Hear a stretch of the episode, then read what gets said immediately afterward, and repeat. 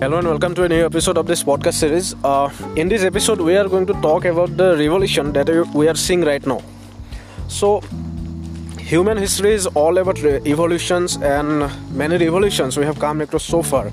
So, all the revolutions we have come across, like the agricultural revolution, industrial revolution, scientific revolution, or maybe the ongoing AI revolution, right?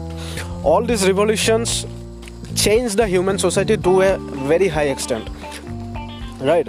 Talking about the agricultural revolution, it led humans to form different kind of human societies regarding different sort of behavior, different sort of ethics and beliefs, right? Stories have always been part of human societies, right? The stories of religion, stories of gods, stories of spirits, and stories of many things, right? This always led humans towards forming new societies, towards focusing on new kind of behaviors and all that. So, the agricultural revolution, after we recently have seen the industrial revolution, which has totally changed the educational system all over the world. The education system we are having right now is completely based on the industrial revolution, right? During the time of industrial revolution, we need a lot of people who need to be very much expert in their domains, right? We basically need industrial workers during that time. So for that thing, the education system was designed in such a way which would have produced industrial workers, which, like, after passing out from college, they will enter into some industry and they will work there to increase the production, to lead the production, right? That was the education system established during the time of industrial revolution. At present also we are seeing the same education system, right? But the 21st century is very different. This century is seeing a lot of changes so far. We can talk about the dot-com bubble, dot-com revolution that was that happened in the 90s, the internet revolution, which led to the dot-com revolution, right? The dot-com bubble later got burst. That was a different thing. But yes, from the dot-com revolution, we get introduced to a new era of technology, which is the social media era, right? Everything we are using right now, to some extent, we are depending on the internet. Right, regarding whether it's in the food delivery domain, whether it's in the society domain, whether it's in the education sector. So we are seeing the effect of dot-com revolution in many extent right now, in many ways. So it was indeed a blessing for the human society. It increases the quality of education, and it led humans towards a very new era of technology. But is it the end? So definitely, certainly not. So the dot-com revolution that led humans towards forming a new kind of social environment, it led humans in a different era that we are now calling digital era. Presently also we are now in that era, right? But we are slowly moving towards another era, which will call it the AI era, the artificial intelligence era. In next coming years, the technology is going to be very, very different, right? Most of the present high-paying jobs, most of the present lucrative jobs that are going to disappear very soon. Why these are going to disappear? There is a reason, because automation is still there. But the artificial intelligence-led automations will be a very much different thing. It will be able to make decision at its own level without any kind of help from any kind of input from humans, right? It can lead something towards conclusion, maybe in an industry where you have to sit in a panel to look after the activities, right? If something goes wrong, you take the decision and then you rectify it.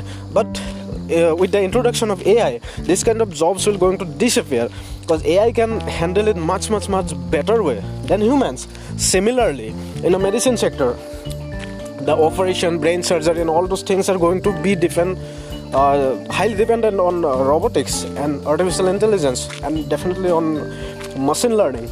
So the future is going to be very different. So I was recently reading a very interesting book, very insightful book. It's called 21 Lessons for the 21st Century. It's by Yuval Noah Harari. So who has three of his books that are very famous, right? I mean, one of the best-selling books right now. So in the earliest book, in the first book that is called Sapiens, he talked about human history, how we came from, how the first group of humans developed, how we came through many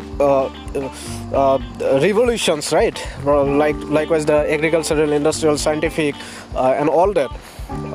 And all the historical development which led humans towards many social changes that we are seeing right now, the formation of religions, the idea of gods and all the things. He explained in a very insightful way in his first book, that is Sapiens. In his next book, it's called Homo Deus, so which basically focuses on the future humans, right? So he in that book he explained about the historical evidences, the historical happenings, and related them towards the ongoing things and about to be things in the future, right? So he predicted the future in a very different way, and it's definitely interesting to read. It's very interesting to read, but at the same time, it's frightening for people like us, for common people, right? So in the third book, that is 21 Lessons for the 21st Century, he talks about a lot about the future technology, how the 21st century is going to be, how the human history is going to see the biggest development after the battle of Neanderthals and Sapiens, right? After the disappearance of Neanderthals, humans are going to see the biggest kind of evolution in the 21st century. He explained about that. So according to the book, if I have to say that in next coming years, we are going to see a lot of developments in the artificial intelligence, we are going to see a lot of developments in the machine learning and in other kind of sectors, cyborgs, human robots, humanoids, and inorganic humans and all the things, right? But the main concern is that these technologies will be highly available for people. This technology will be highly accessible for people who are at the top level of the hierarchy chain right now.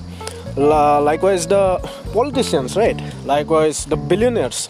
So very small percent of the world population will have access to such kind of technologies, right? And the common people won't be even close to them, right? So if small percent of people population, when they will have access to such kind of technologies, which will make them very much powerful, which will make them cognitively powerful, which will make them socially powerful, which will make them psychologically powerful, right? So in such a situation, two class of people may form during such kind of a phenomena, right? Two kinds of humans will be divided into two parts.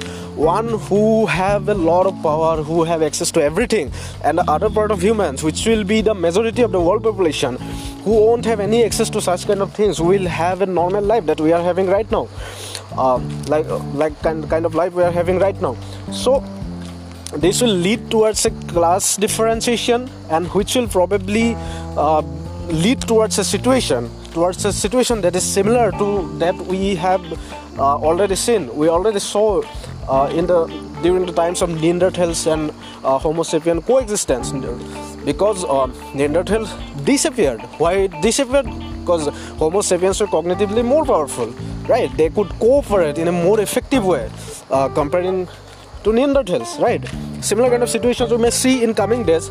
So humans are going to be the gods, right? Humans are going to have the godlike power, but not all humans. Definitely, a small percent of humans are going to conquer the world. A small percent of humans are going to rule a major portion of the human population, major portion of the sapient population right now in planet Earth. So that's definitely very frightening. But the practical situations that we are going to face about that in very recent years. That is in terms of the job market. That is regarding the job market, because most of the jobs are going to disappear very soon. Likewise, the jobs of taxi drivers, the job of cab drivers, and observational kind of jobs, call center kind of jobs. These kind of jobs are definitely going to disappear, because we already saw the introduction of self-driving vehicles, right? Tesla and many other companies are working on that. So the future is going to be very different, right? The future is going to be very much dependent on AI and all that. So what will be the life of a truck driver, which probably in Bangladesh or Mexico, right? He won't have any access to such kind of technologies, and he is in such kind of an age, like 50 or 55 or 45, that he can't even learn such technologies, right? He's cognitively not capable, right, from his perspective, to learn such kind of technologies, and he won't have any access to also. So in such kind of a situation, he will definitely lose his job, and in the hands of AI and all that, AI and robotics.